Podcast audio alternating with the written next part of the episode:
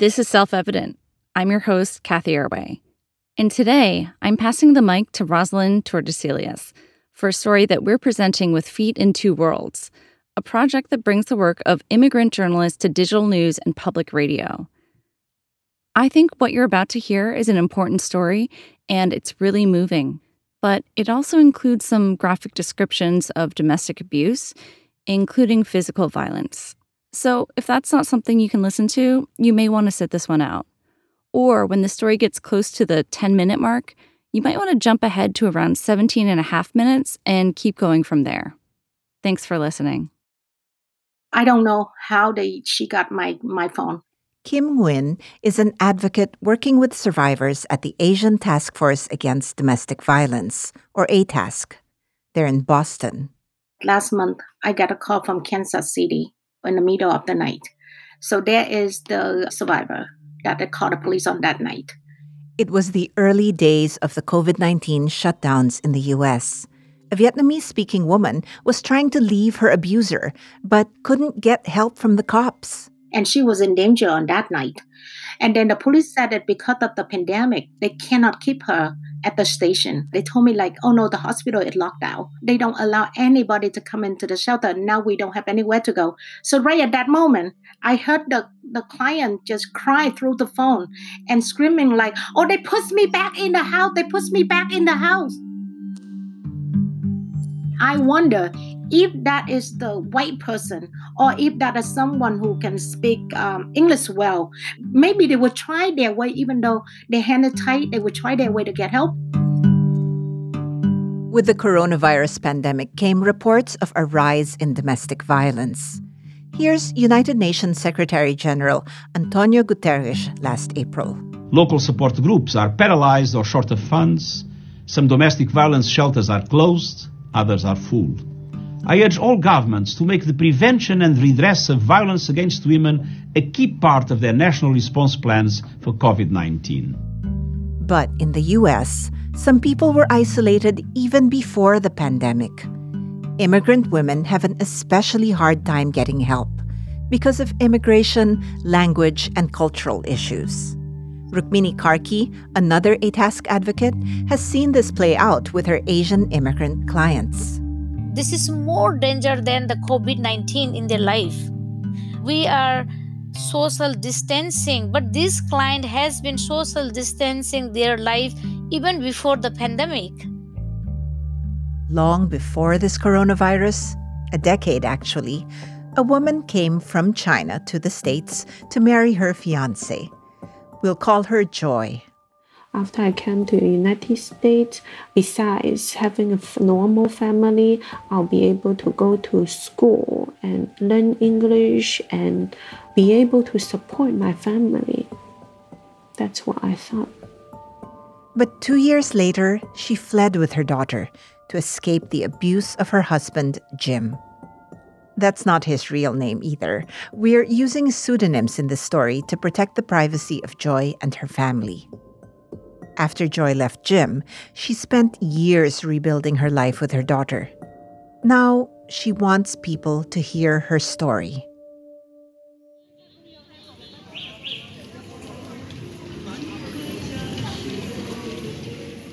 Joy calls her birthplace, Zhongshan, a small city. It doesn't even crack China's top 20 in population. But by that measure, it's still bigger than Chicago. She's talking me through a video we found online showing the sights of Zhongshan. It's actually the most famous street in the old center of Shiqi, and my mom used to work on that street as well. And our um, uh, uh, assigned apartment is a couple block away from this street. So this shopping area was that there already when you lived there? Yes it is a I tool. but this, is this where you used to shop all the time? Mm, we don't usually shop at that time. We are poor. It's just that my mom work on that street. So between lunchtime or after school, I would walk to my mom's workplace to go home together or something to look for my mom. And the elementary school is very close to that street. Joy's mom raised her and her sister on her own. Their dad wasn't around. He worked at a hotel and preferred to live there. He did not work hard for us.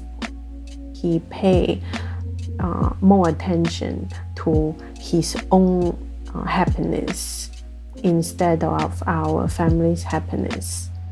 Joy's parents divorced when Joy was a teenager, though her dad had pretty much abandoned them years before that. My mom always wanted to give my father a second chance, and she said she didn't want other people to look me down because we are a divorced family.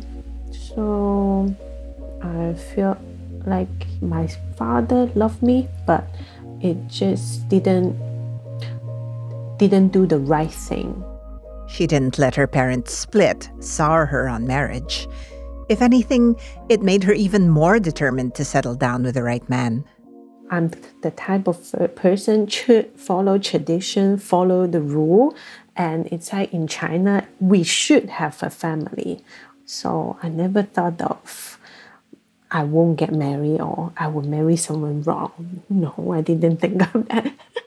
Without her dad's support, Joy's mother worked hard to build a wholesale clothing business from nothing and eventually earned a comfortable enough living that she could send her daughters to college. Joy's shame over her broken family pushed her to prove her worth in school. She had her life planned out in Zhongshan. I felt like our path is to um, graduate from college, find a job, and get married. She had no thoughts of leaving the country. Then, in her final year of college, she met Jim. He was born in Zhongshan too, but his family moved to the US when he was a child. Jim met Joy through his uncle, who was a good friend of Joy's former neighbor.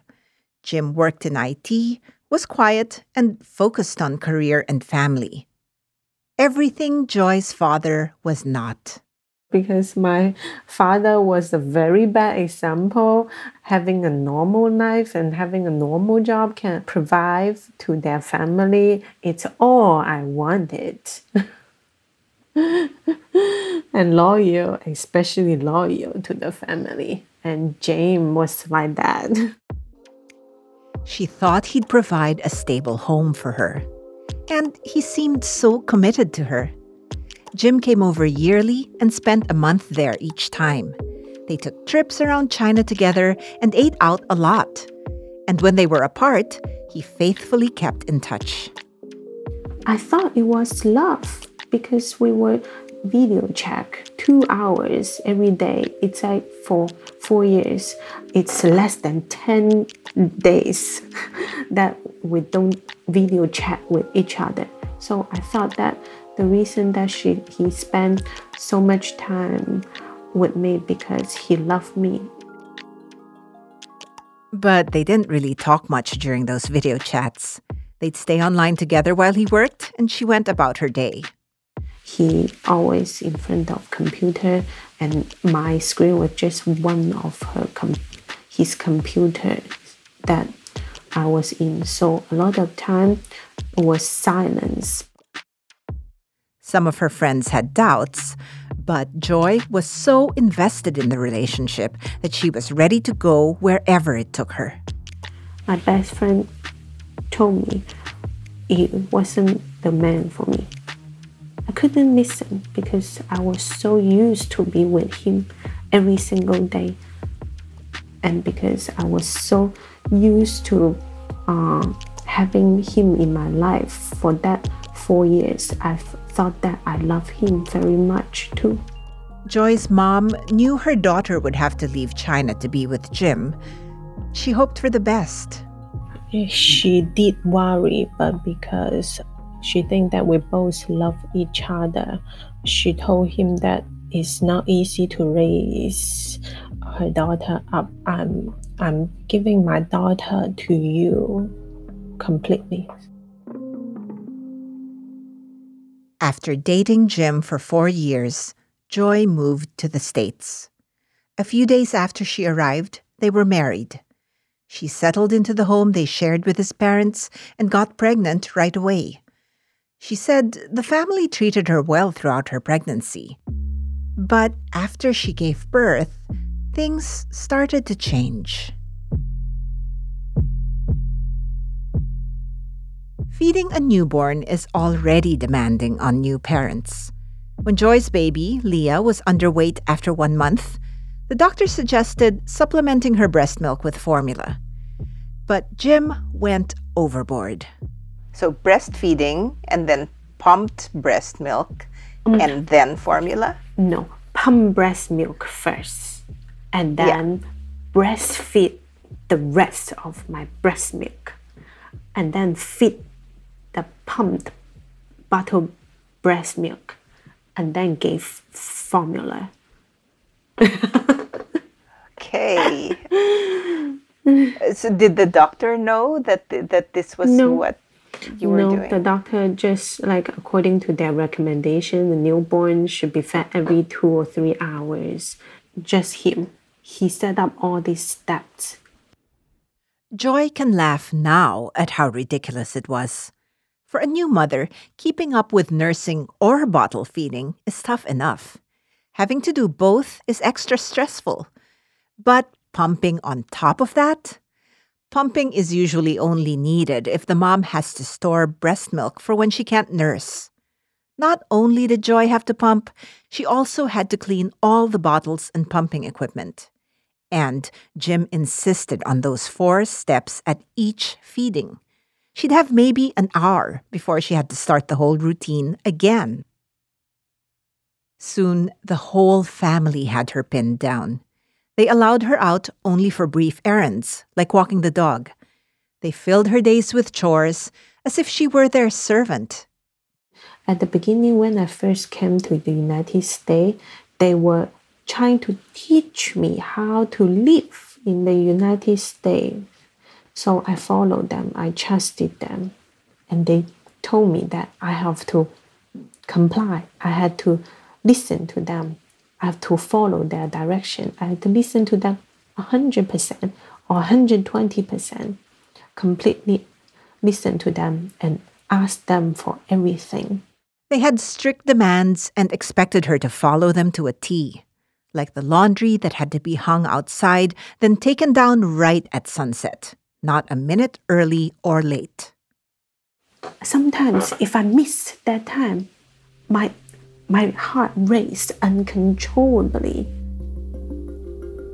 I was so afraid. I was shivering, my heart pounding, pounding for very small thing, like I wasn't able to pick up those hanging clothes. I was so afraid I would die because I now I cannot even control my body. Joy's fears also came from direct physical abuse. He would tilt my chin up and slap me very hard. And some sometimes if he slapped too hard, my head spin. He would say, "Oh, I slapped you too hard. Let me try it again." I saw how he did the same thing to the dog. Always tilt the chin up to almost to the back and slap. So I thought it's like looking at the dog is the same as looking at myself. We are experiencing the same life. That's how he changed me. These feelings would haunt Joy long after the family dog passed away. The day that the dog was dying, I told the dog, it's not a bad thing to die now because you are living in this family and you are just dying early. I may be the next one to follow you. I saw my own future while I'm looking at the dog. Jim allowed Joy one regular contact outside the family. She could go to their elderly neighbor's house to practice her English. Other than that, she was isolated. Jim even watched what she did online. He was able to look through whatever I, I went on, and even my own email. I think he probably had my password. Mm. At that time, I didn't dare to do anything that raised suspicious or Google anything that like would make them s- suspect me. She had phone calls with her mom, but she was worried the family could listen in. Sometimes she thought she heard someone pick up the phone extension in another room. So I wasn't able to talk to my mom freely of the situation that I was in. My mom didn't know at all. Looking back, Joy now sees her abusers played on her desire for a stable family. I feel like that's my family and if if I successfully master all the things that they teach me, then I am okay. I'm all set. It's just that I never get to master all what they told me. And before I could master all this, I already lost myself. To keep her compliant, Jim often threatened divorce. A divorce, it's a huge thing my mom, my family would definitely disagree with a divorce because I already from a divorced family. If I divorce as well, my family will be so shameful. All my relatives in China, they will laugh at my family that your mom divorced, your divorce our family will be a bad family. I will never do that to my family. And I already lost my own confidence. And just like they told me many times, I was so stupid. I was so brainless. So I believe even if we got divorced, I will not be able to survive in America. So I can only go back to China. But that means I won't be able to see Leah forever, the rest of my life. That scared me a lot because that's my child. How can a mom not be able to see her the rest of her life? As I got to know Joy, I understood more about what she was up against. What keeps Asian immigrant women from escaping situations like hers? I spoke last May with Simone Bui, who manages the Legal Advocacy and Representation Program at ATASK.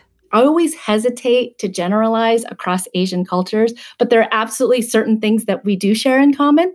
You know, different Asian cultures, as distinct as they are, um, there is this sort of overarching uh, belief and principle the family comes first over the individual. The shame that uh, any victim would feel coming forward is compounded by just generational and community and familial pressure to stay silent at all costs. And many share Joy's fears that they can't survive in America. They just don't feel that that safety net is for them based on their immigration status. They don't believe that they will be as protected. So, immigration status is a weapon abusers use to convince survivors they have no rights. When an abuser says, I will deport you, that's a really effective threat. A husband can't technically deport his wife, but her presence in the United States is tied legally to him. Joy came to the States on a fiancé visa. Jim sponsored her green card, which at first was temporary. You have to be married to your abuser for two years before you can get the permanent green card. That's two years of, you know, daily, weekly, or monthly sexual or verbal or physical abuse.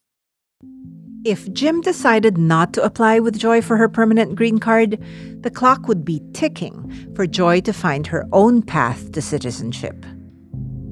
Under the Violence Against Women Act, or VAWA, a survivor like Joy could apply for the green card herself. But she'd have to make her case to the U.S. Immigration Service, and that case could be denied.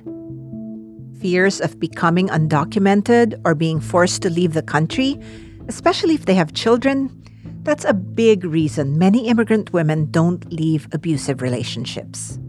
So you were saying that it's, if they're scared of risking um, getting their petition denied, they might just opt to just put up with abuse. yes, absolutely. It's too too many unknowns. Not only that, Bui told me that in previous administrations, if a survivor's VAWA application wasn't strong enough, the government would give her chances to fix it. But the Trump administration made it a policy goal to remove immigrants from the country. So, an application that's denied for whatever reason could put a survivor in line to be deported. Even in the past, we've never been able to promise an outcome, a positive outcome. But we also didn't have to warn them that if they were denied, they would they might be placed in deportation. That's huge. So that's definitely had a chilling effect on our clients. So before, um, without this threat, if uh, if somebody's petition got denied, what would happen? Um, if they got denied, nothing, nothing would happen. It was beautiful.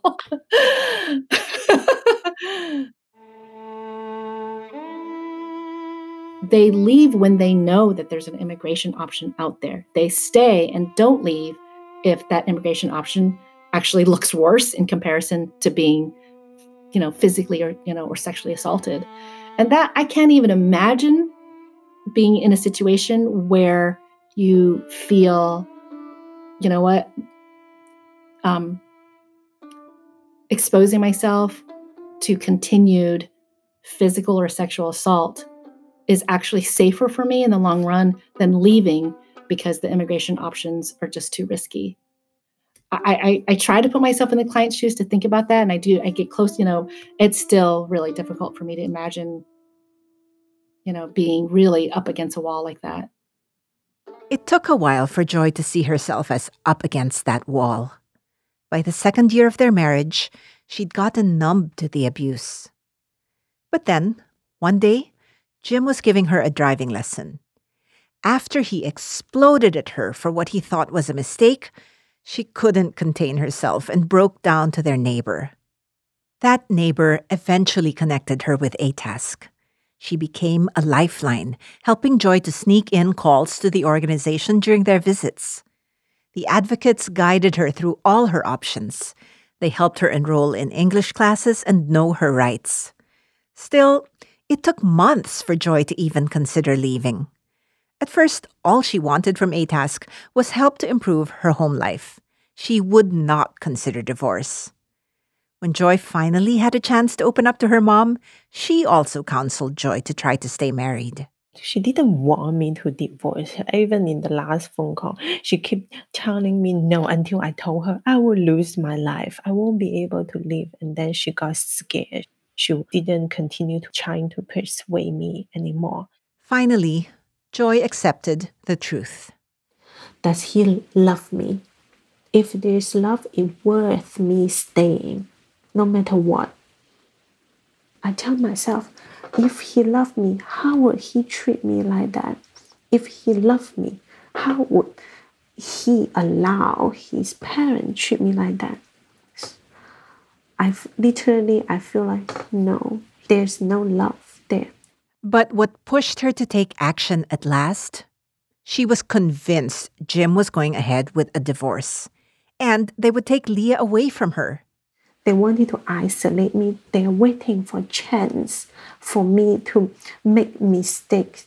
Like one time, when, despite Joy's constant cleaning, her mother in law found a stray piece of food on the floor and the grandmother pick up that chicken accused me you want to choke her she said i want to choke my baby they wanted to make up all the case that can prove when we divorced that i'm a bad mom i felt that i was in danger the more time i stay there the more evidence they can make up so there's no other way out. They decided to divorce me.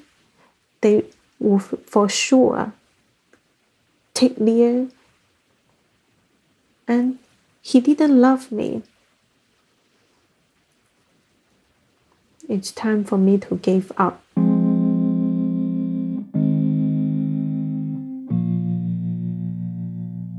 Joy was ready. ATASK assured her she could legally stay in the US and keep Leah if she left Jim.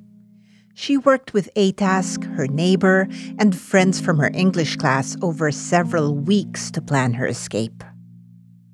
She put her essential documents in her neighbor's trash can for her to pick up. She sneaked changes of clothes for herself and Leah to her classmates. She managed to get the money her in laws had given Leah from the birthday and holiday red envelopes stored in the attic. She had to cancel her first attempt because Leah had a fever. It took two weeks before they tried again.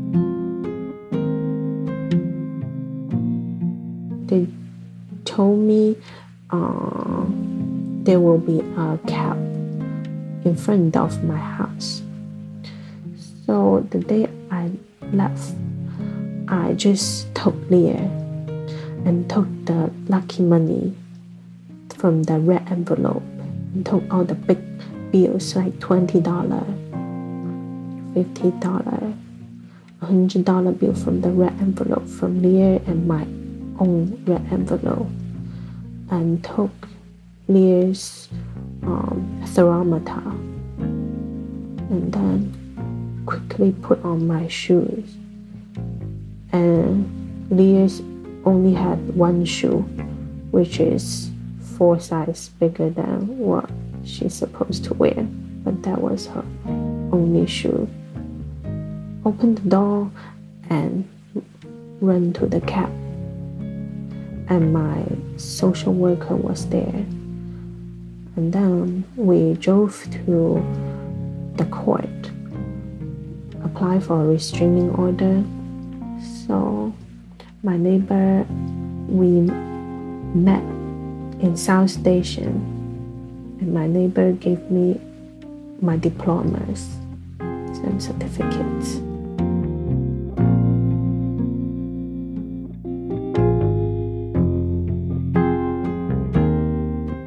After two years in that house, she was out. But that was just the start of a long road to putting herself back together. She couldn't even begin to understand what had become of her life. My mind is completely blank. I don't know what's going on with the world. I wasn't able to summarize or think back what was happening. And also domestic violence, it's a new word to me. Myself have difficult time accepting I am a victim of domestic violence because I didn't know the definition. The divorce was long and drawn out. Jim was aggressive in fighting her for full custody. Joy says she couldn't help her own case because she was too fragile and full of self doubt. I didn't know what's going on and what I'm saying is right or wrong, or can I say this? Can I say that? Should I say this? Should I say that? I didn't know what to tell completely. Has no idea how to tell myself, how to tell my story, how to tell what happened in that house. This made it tough for Joy to fight for Leah in court.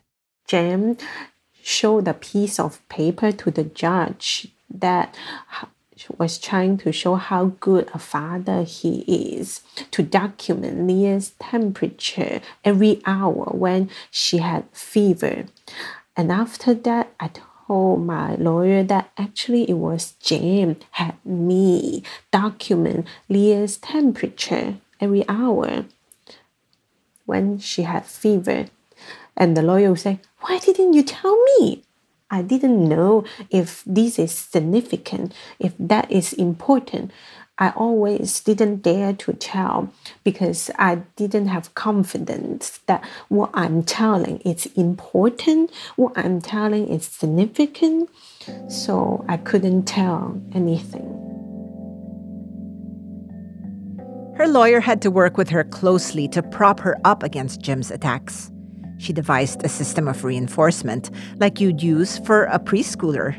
And even my lawyer tried very hard to tell me, to give me stickers, to tell me that I am a good mom. A plus, 100% A plus, I'm a good mom. It took three and a half years to finalize their divorce. She thinks she went to court over 20 times. In the end, she had to settle for less than ideal shared custody of Leah. She leaned heavily on her lawyer and her ATASK advocate. I need that to feel someone is by my side, someone is with me. She also needed a lot of support to come back to herself. I was like a machine, has no emotion, not have no feeling. Her most pressing concern, though, was that Leah was showing developmental delays. Joy believes her own mental state at the time affected her daughter too. Leah didn't move much, play with toys, make much sound, or show emotion. So, Joy felt Leah needed to be in a professional childcare setting. This energized Joy out of her own brokenness. Joy had to be working 30 hours a week or in school for 12 credits a semester to qualify for subsidized childcare. Focusing on that kept her from falling apart. With help from social workers, she got into a health sciences program at community college to fulfill that requirement. She also needed help getting scholarships. Over the four years that Leah needed preschool, Joy studied in that time, they were technically homeless, moving from shelter to shelter. She had the close support of many advocates and social workers who guided her through the system. Studying to keep Leah in school gave her a goal, but it also built her confidence. After Jim's family had trained her to believe she was brainless and useless, she proved to herself that they were wrong. I got the grade, that A every semester, I saw the grade, I felt like, no, I was capable of doing something. As Joy will attest, getting out the door is just the first step that many won't even risk. But without viable means of independence, many won't leave or could end up in a worse place. COVID complicates every step of this long and fragile path. Here's Simone Bui from ATASK. So, how is the lockdown and social distancing affecting your work? Oh my gosh, where do I begin? You know, with the COVID nineteen, I think I think we are seeing things that we would have expected to see. Now, those victims, honestly, are effectively prisoners. We can't. I mean, some of them we don't know how to access them, and we can't. The COVID nineteen pandemic has really highlighted just how the, these barriers that that we've been discussing just how entrenched they are. And then you take away one thing just one sort of element in this sort of safety net and that's it. The door's closed. If i were in the pandemic i could not even go get across the street to talk to my neighbor. I wouldn't get the chance of getting out at all and under lockdown, Joy might not have gotten the personal attention and handholding she needed throughout her recovery. In the early days of the pandemic, advocates couldn't help clients get services in person. Few things were available in anything other than English. Many services relied on technology that's not accessible to low income or non savvy survivors technology is really hard across the board for all victims. Uh, oftentimes, perpetrators control the technology. You never had access. You know, you never had knowledge of knowing how to use your email. Um, it's it's very very limited. So you know, even if you wanted, even if you had some, you know, a, a window here or there to be able to figure out how do I um, do a Zoom call. That's that's just not going to happen. How do I take a picture and upload this document that I got from court or from USCIS or from immigration court? It's becomes in some instances just an insurmountable barrier. And COVID related racism takes an added toll on domestic violence survivors. We have had around the ATASK office incidents where, um, you know, Asian folks are being attacked as a source of coronavirus. So that increase in the xenophobia and the attacks, they absolutely feel it. For Asian immigrant survivors, all of this has reinforced their fears that help is not available. For the first time, I'm really seeing just how desperate we all are to be seen and to be heard. because now it really, for all of us, really does feel like this critical, imminent um, life or death situation. Isam. Happy birthday to you. Happy birthday. That's Leah singing to her grandma, Joy's mother, in 2017. Happy birthday to you. Grandma's clapping along. The two met each other for the first time when Grandma finally got to visit, three years after Joy and Leah escaped. When I saw my mom, I ran over to my mom, leaving Leah behind a couple of steps behind me. I ran over and hugged her and cried. And I was um, very happy to see, be able to see my mom for the first time after all these years and after all these things happen. Yeah. Okay. 佢佢问佢话唉呀，第一次见翻你啊，真系啊，唉，我好开心啊！临到你嗰啲伤心嗰啲嘢诶事，唉，见到你真系 she was 好开心 very happy 即 to 系起 see 码 me 有生存到啊！啊， because I 唉 survived. 起码有翻条命啊！佢当时我 I 佢 still 话 live. 佢话我要走出嚟啊！ Initially, Joy's mom didn't want to participate in this story, but Joy insisted. My mom didn't want to look back at those sad moments. I said, You got your daughter back from all these organizations who helped me. The reason that you have to do this is because they saved me. Otherwise, you lose your daughter. You don't have me anymore. 多谢多谢你哋嗰啲机构帮佢。 She want to Oh, I see. appreciate. Yeah, She want yeah. she want to appreciate those organizations that helped me. I worked so hard on my own too, but without those help at the right time, I won't be able to make it. I'm very lucky I got help at the right moment. Joy's now a healthcare worker, dividing her time among three hospitals. She has a permanent home. She's now a US citizen. She even sponsored her mom's green card.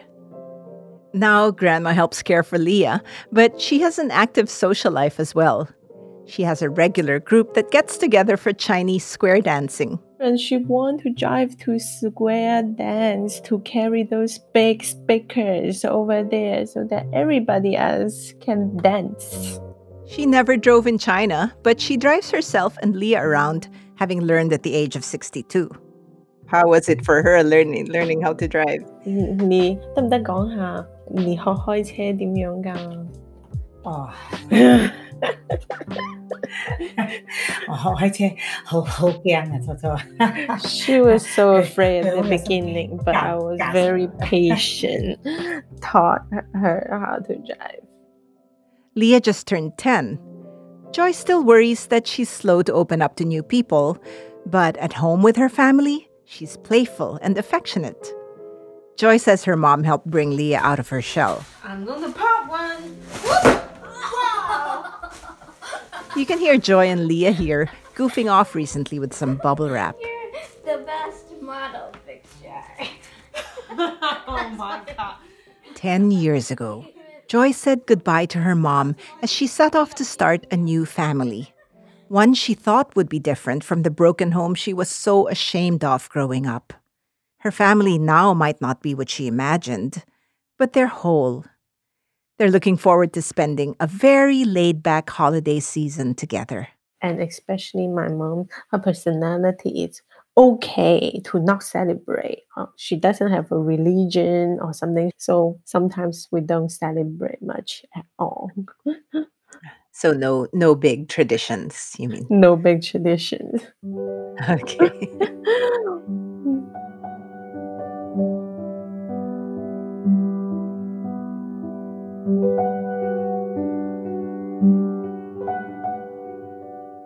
This episode was produced by Rosalind Tordesillas in partnership with Feet in Two Worlds.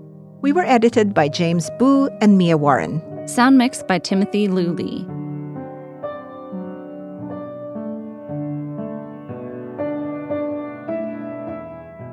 Thanks to Joy and her mom for sharing their story. And thanks to Christina Ayala and the staff of ATASK for participating and continuing to support their community.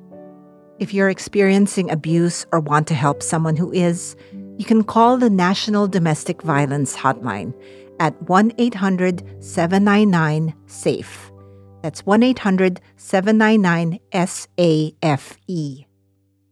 Self Evident is a Studio to Be production made with support from our listeners.